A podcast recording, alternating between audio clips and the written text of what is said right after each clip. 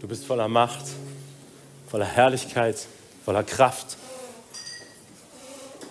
Und wir ehren dich, Gott Vater. Wir ehren dich, Gott Sohn. Wir ehren dich, Gott Heiliger Geist. In deinem Namen sind wir hier. Und wenn wir davon singen, Vater, dass wir erweckt werden wollen, dann mach unsere Herzen bereit dazu. Denn erweckt zu sein heißt auch zu sehen, zu fühlen, zu handeln und nicht mehr zu schlafen. Setz uns in Bewegung, Vater. Gib uns Kraft, Sohn. Führe uns, Heiliger Geist, in dem. In Jesu Namen. Amen.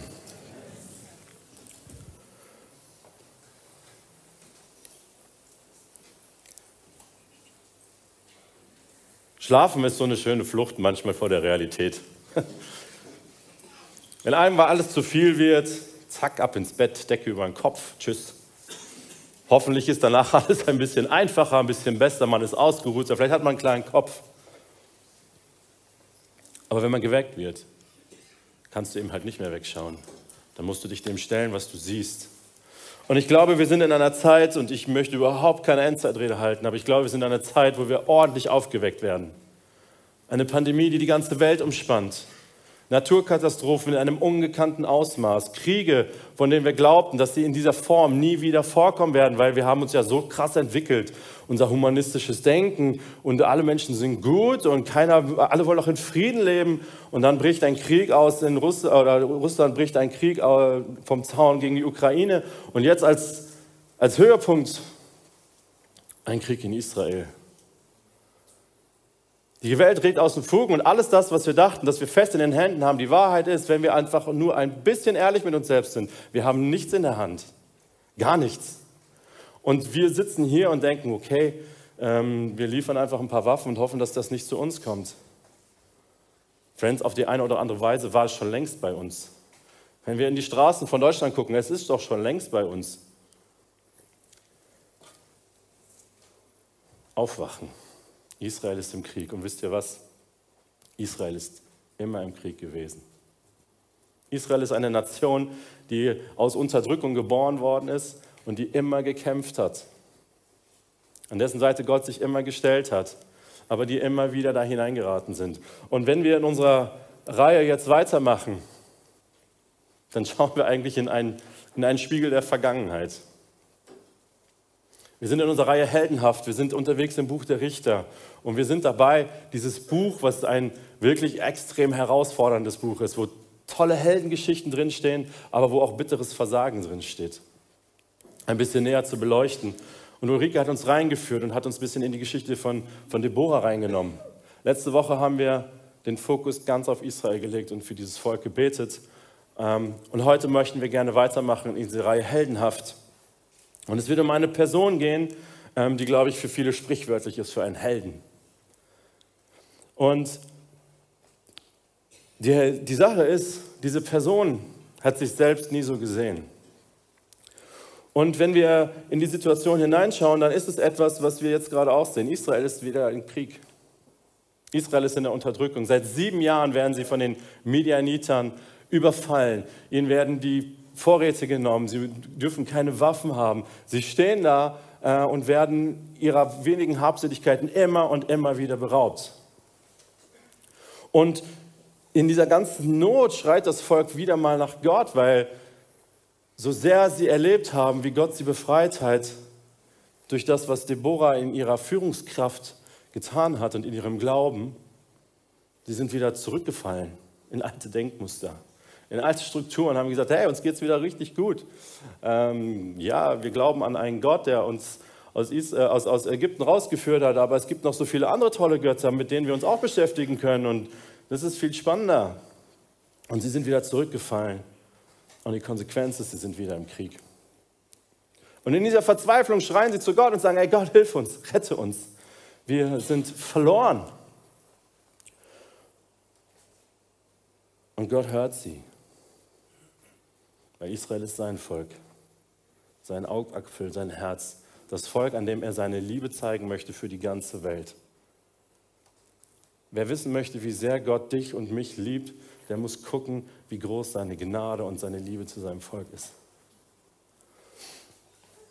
Und in dieser Verzweiflung ist ein junger Mann, der sagt, hey, ich habe hier ein bisschen Korn irgendwo retten können vor dem letzten Überfall und ich dresche das ein bisschen. Und versuche mich da zu verstecken in so einer ganz letzte Ecke, damit das ja keiner mitkriegt und keiner sieht. Dieser junge Mann heißt Gideon. Und Gideon hatte extrem schlechte Startvoraussetzungen. Er kam nämlich aus einem Stamm Manasse, der war überhaupt kein wichtiger, kein angesehener Stadt. Und dann war seine Sippe, seine Familie auch noch die kleinste in diesem sowieso schon nicht ganz so berauschenden Kontext. Und dann war er auch noch der Jüngste, was im Kontext äh, dieser Kultur einfach heißt, Gideon, du bist ein Loser, du bist der Letzte in der Reihenfolge, du hast, dein Leben hat eigentlich keine Bedeutung. Wenn irgendjemand Bedeutung hat, dann der Älteste in der Familie. Aber weil die Sippe sowieso bedeutungslos ist, ist auch das eigentlich egal. Und in diese Situation hinein kommt der Engel des Herrn zu Gideon. Und er sagt, hey du, durch dich will ich mein Volk befreien.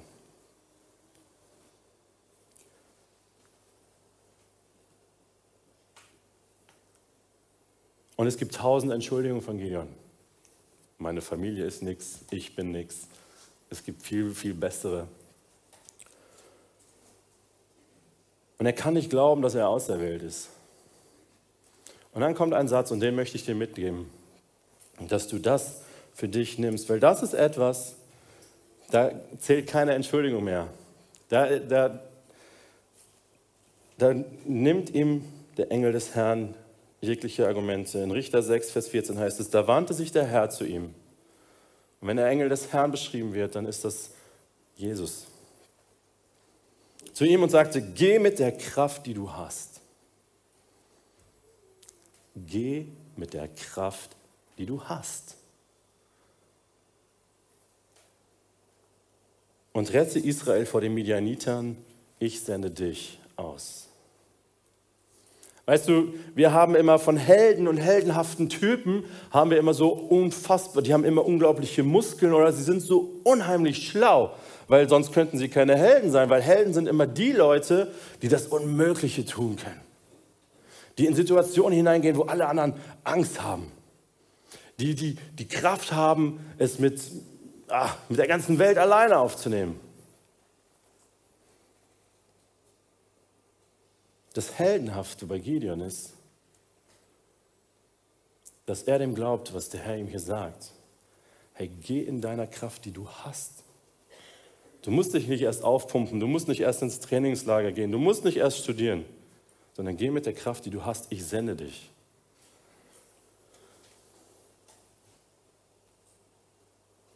Gideon kann das immer noch nicht ganz glauben und er will Beweise. Und Gott stellt sich dazu und ähm, er macht ein leckeres Essen und sagt, hey, warte, ich mache ich mach ein richtiges Festmahl für dich. Und dann kommt er und der Engel des Herrn sagt, ja, stell's mal dahin auf den Felsen. Gideon sagt, okay, Stehtisch, alles gut. Und dann berührt der Engel das Essen und es geht sofort in Flammen auf. Das ist mal ein starkes Ding. Und Gideon vertraut ihm. Dann ist die Geschichte erstmal vorbei, der Engel ist weg und Gideon steht da und sagt, okay, und jetzt? Und dann kommt ein zweiter wichtiger Punkt. In der Nacht kriegt er einen Auftrag. Und zwar nicht, die Midianiter anzugreifen. Das wäre jetzt so das, da, da, spulen wir immer ganz schnell in der Geschichte hin. Ja, Gideon wird berufen und dann kämpft er gegen die Midianiter. Nein, tut er gar nicht. Denn das, was jetzt kommt, das ist so unglaublich wichtig. Und es ist so unglaublich spannend, weil Gott sagt ihm, dein Vater hat Altäre aufgebaut für Baal und Aschera. Geh hin, hau sie um und bau mir einen Altar. Und auf diesem Altar sollst du einen Stier opfern. Und zwar nicht irgendeinen Stier, sondern einen Stier, der sieben Jahre alt ist. Und es ist der zweite Stier. Ich finde das so spannend. Was macht Gott hier? Das ist meine Interpretation. Aber seit sieben Jahren wird Israel von den Medianitern unterdrückt. Dieser Stier ist sieben Jahre alt. Und dieser Stier findet ein Ende. Aber bevor dieses Ende kommt für den Stier und dann auch für die Feinde Israels, kommt erstmal das Aufräumen. Und das vergessen wir oft. Weißt du, wenn wir in einer Situation sind, wo wir eine Not haben, wo wir verzweifelt sind, wo wir Gott um Hilfe, um, um Rettung anflehen, da wollen wir, dass das in einem Augenblick kommt. Und wir sind manchmal irritiert, wenn das auf sich warten lässt. Weil wir ganz oft einen Schritt vorher nicht tun, nämlich aufräumen.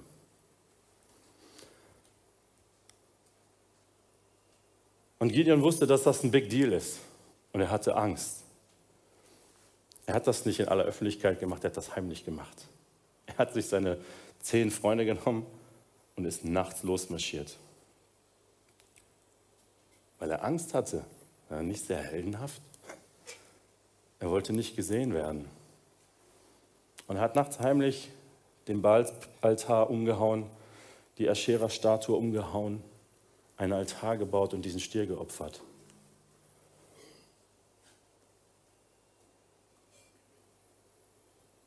Vor der Befreiung kommt das Aufräumen. Riesenaufschrei. Wer hat diesen Altar umgehauen? Baal wird uns vernichten. Und dann kriegen sie es dann doch raus, dass Gideon das gewesen ist. Und sie wollen ihn umbringen. So, eine, so, so ein Ketzer stürzt unseren Götzenaltar. Und dann sagt sein Vater, der diese Dinger selber gebaut hat, etwas ganz Wichtiges. Und ich glaube, er hat angefangen zu verstehen. Er sagt, hey, wenn Baal wirklich ein Gott ist, dann wird er schon Gideon strafen. Und es passiert nichts. Wisst ihr, das ist so ein wichtiger Punkt. Und ich glaube, dass wir in unserem Leben ganz oft Dinge vergessen aufzuräumen. Bettina sagt mir das jedes Mal. Bevor wir entspannen können, müssen wir aufräumen. Bevor die Befreiung kommt, muss man aufräumen. Das ist im Haushalt so. Das ist aber auch im Leben so. Ganz ehrlich, wann hast du das letzte Mal dich und dein Haus gecheckt, ob es auch wirklich sauber ist? Weißt du, wir, wir leben in einer Welt, wo es darum geht, zu entspannen, ähm, eine, eine innere Mitte zu finden. Und ich sage gar nicht, dass das im Grunde schlecht ist. Aber ganz oft nehmen wir Hilfsmittel, wo so ein kleiner, dicker Junge drauf sitzt. Und dann kommen solche Tees ins Haus, sagen, hey, mit diesem Tee findest du deine innere Mitte. Und da sitzt so ein fetter, grinsender Buddha drauf. Und sagen, hey, das ist cool, das bringt meine innere Mitte. Weißt du, und wir denken, ja, ist nicht ganz so cool, aber wir holen uns das Zeug trotzdem ins Haus. Und denken, hey, dieser kleine dicke Junge, keine Ahnung, warum der da drauf ist, aber wenn ich dadurch meine innere Mitte finde, ist das cool. Weißt du, ich, ich habe das, ein, ich hab das einmal erleben dürfen, wie jemand über eine lange, lange Zeit keine Befreiung in seinem Leben erleben durfte. Und diese Person liebte Afrika und liebte Reisen in Afrika. Und diese Person hatte Kunst aus Afrika mitgebracht. Schöne Kunst, spannend, interessant. Was der Person zu dem Zeitpunkt aber nicht bewusst war, ist, dass sie sich magische Dämonenschnitzereien mitgebracht hatte. Und die hat sie einfach in ihr Wohnzimmer gehängt, weil, ey, das ist ein tolles Andenken an meine Zeit in Afrika. Wie oft nehmen wir irgendwelche Dinge gedankenlos in unser Haus und hängen sie dahin, weil sie einfach schön sind und ach ja, wird alles schon nicht so schlimm sein. Keine Ahnung, was das bedeuten soll, aber es erinnert mich an eine schöne Zeit und kann ja kein Problem sein. Hey, ich weiß nicht, ob du mal die Cover deiner CDs gecheckt hast. Weißt du, ich glaube, dass das Dinge sind in unserem Leben, die wir uns manchmal ganz unbewusst reinholen, die wir dann so da so liegen haben. Keine Ahnung, was dieser komische fünfzackige Stern auf dem Ding bedeutet. Ist mir doch egal. Die Musik ist cool. Weißt du, und ich sage das deswegen in aller Klarheit und an dem vollen Bewusstsein, ähm, dass ich damit vielleicht auch dem einen oder anderen auf den Schlips trete. Aber wir holen uns manchmal bewusst oder unbewusst Schrott in unser Haus. Eine Menge Schrott. Mit besten Absichten. Mit, mit, mit, mit bunten Bildern im Hinterkopf. Und wundern uns dann manchmal, warum keine Befreiung kommt. Ich durfte Menschen in der Seelsorge begleiten. Ähm, diese Dinge haben Macht. Unglaubliche Macht.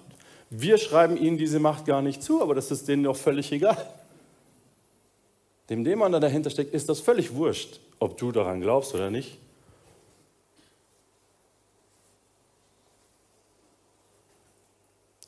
Und jetzt gebe ich dir einen ganz guten Tipp. Verkauf es nicht bei eBay. Verschenk es nicht. Schmeiß es noch nicht mal einfach nur weg, sondern verbrenn es. Das ist ein ganz ehrlicher, ernst gemeinter Tipp. Wenn du solche Dinge in deinem Haus hast, verbrenn sie. Denn es ist wichtig, dass solche Dinge im Feuer geläutert werden. Ganz ehrlich, Freunde, mir ist das so ein Herzensanliegen, das einmal wirklich in aller Klarheit zu sagen, weil ich weiß, dass wir ähm, ganz oft meinen, hey, wenn wir uns an Gott wenden um Befreiung, dann wenden wir uns an den, der alles kann. Ja, das kann er. Aber wir vergessen oft das Aufräumen vorher. Und ich möchte euch ermutigen, das Aufräumen in eurem Leben wirklich zu einer Tugend zu machen, immer wieder.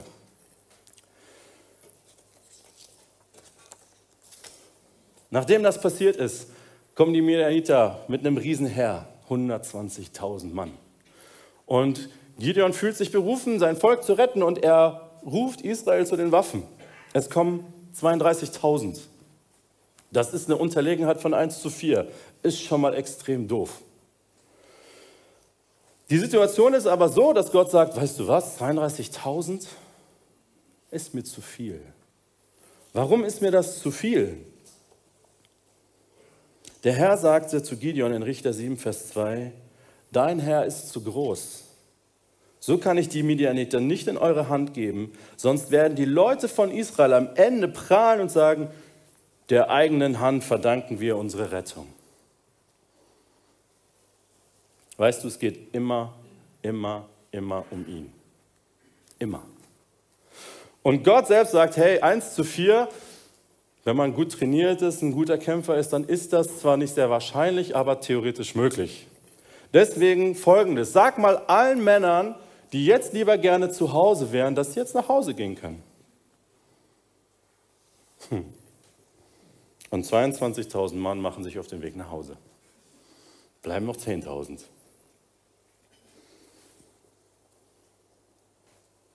Und Gott sagt, das ist mir immer noch zu viel. Und jetzt fängt es an, heldenhaft zu werden. Und Gott sagt, macht, macht eine Challenge. Sagt, hey, bring die mal 10.000 Mann an den Fluss und lass die einfach mal trinken. Und dann beobachte mal, wer wie trinkt. Ich habe keine Ahnung, warum Gott diese Art von Auswahlverfahren wählt. Aber 9700 Mann knien sich hin zum Trinken und schlürfen Wasser aus dem Bach. Und Gott sagt, okay, warum auch immer, die können auch gehen. Bleiben noch 300, die irgendwie das Wasser mit der Hand geschöpft haben und wie Hunde das Wasser geschlobbert haben. Und sagt, mit diesen 300, das ist gut. Mit denen machen wir es. In Richter 7, Vers 7 heißt es, der Herr sagt zu Gideon, mit diesen 300 Männern, die das Wasser aus der Hand geschlürft haben, werde ich euch retten und dir den Sieg über die Midianiter schenken. Alle anderen sollen nach Hause gehen. Jetzt haben wir keine Situation mehr von 1 zu 4, sondern jetzt haben wir eine Situation von 1 zu 400. Jetzt wird es unmöglich. Jetzt ist völlig klar, egal was jetzt kommt, wenn Rettung kommt, dann kann es nur durch Gottes Hand gewirkt sein. Und das Heldenhafte, was ich bei Gideon hier sehe, ist, dass er Gott glaubt und dass er ihm vertraut.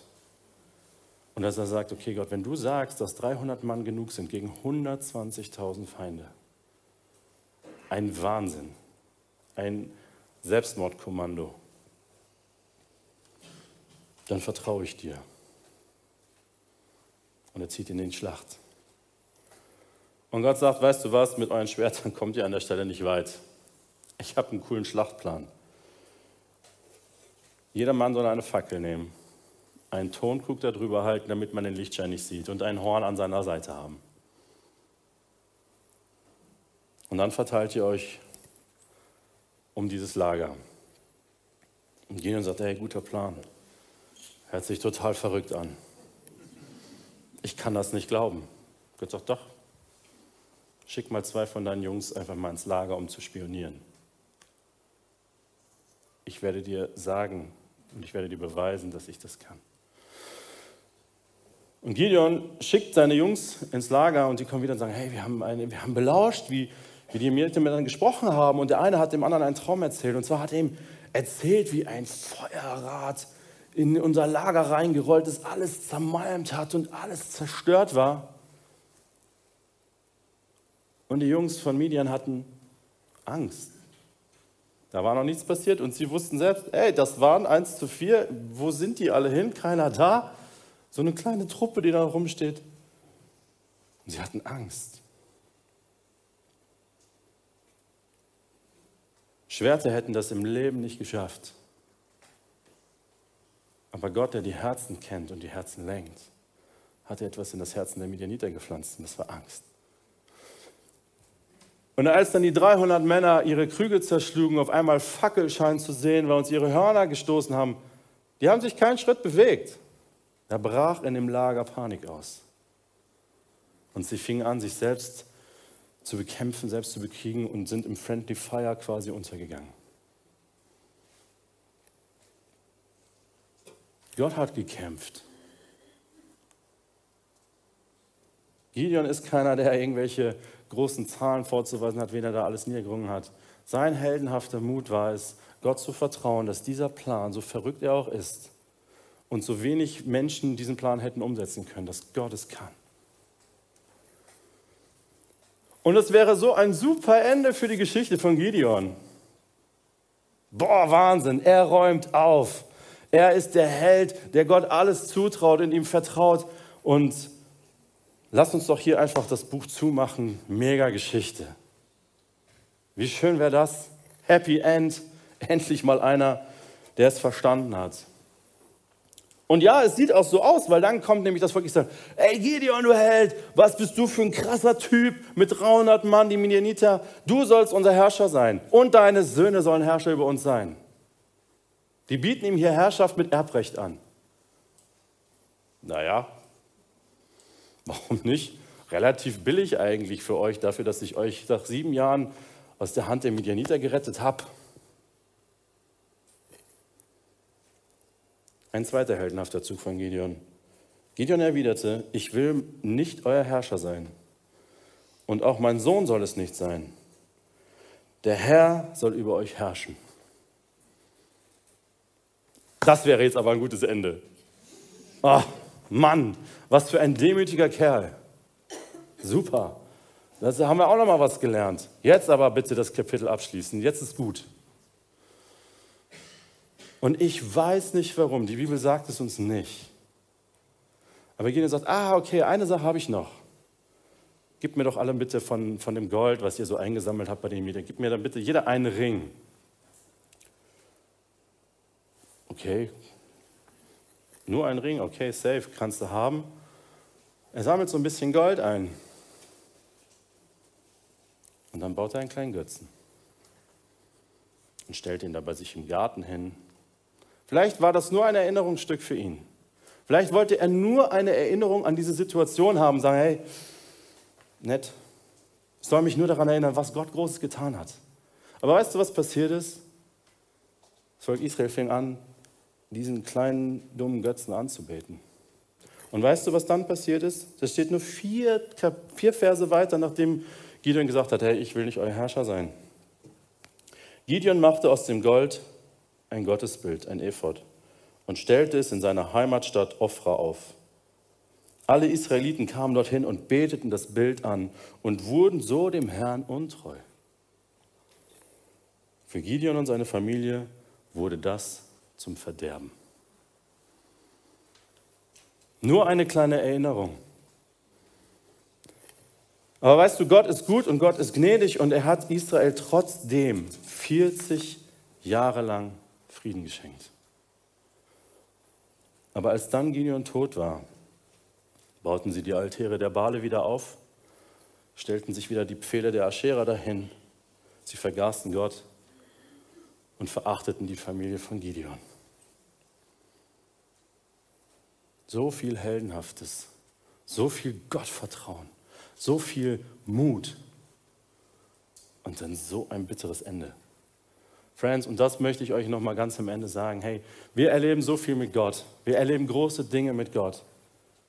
Aber lasst uns nicht aufhören, an ihm dran zu bleiben, an ihm zu kleben. Weil nur so ein kleiner Moment des Triumphes, den Gideon sich dann vielleicht doch auf die eigene Schulter kleben wollte, sorgt dafür, dass seine Familie den Bach runterging und dass das Volk wieder in die Irre geführt worden ist. Deswegen ist es so wichtig.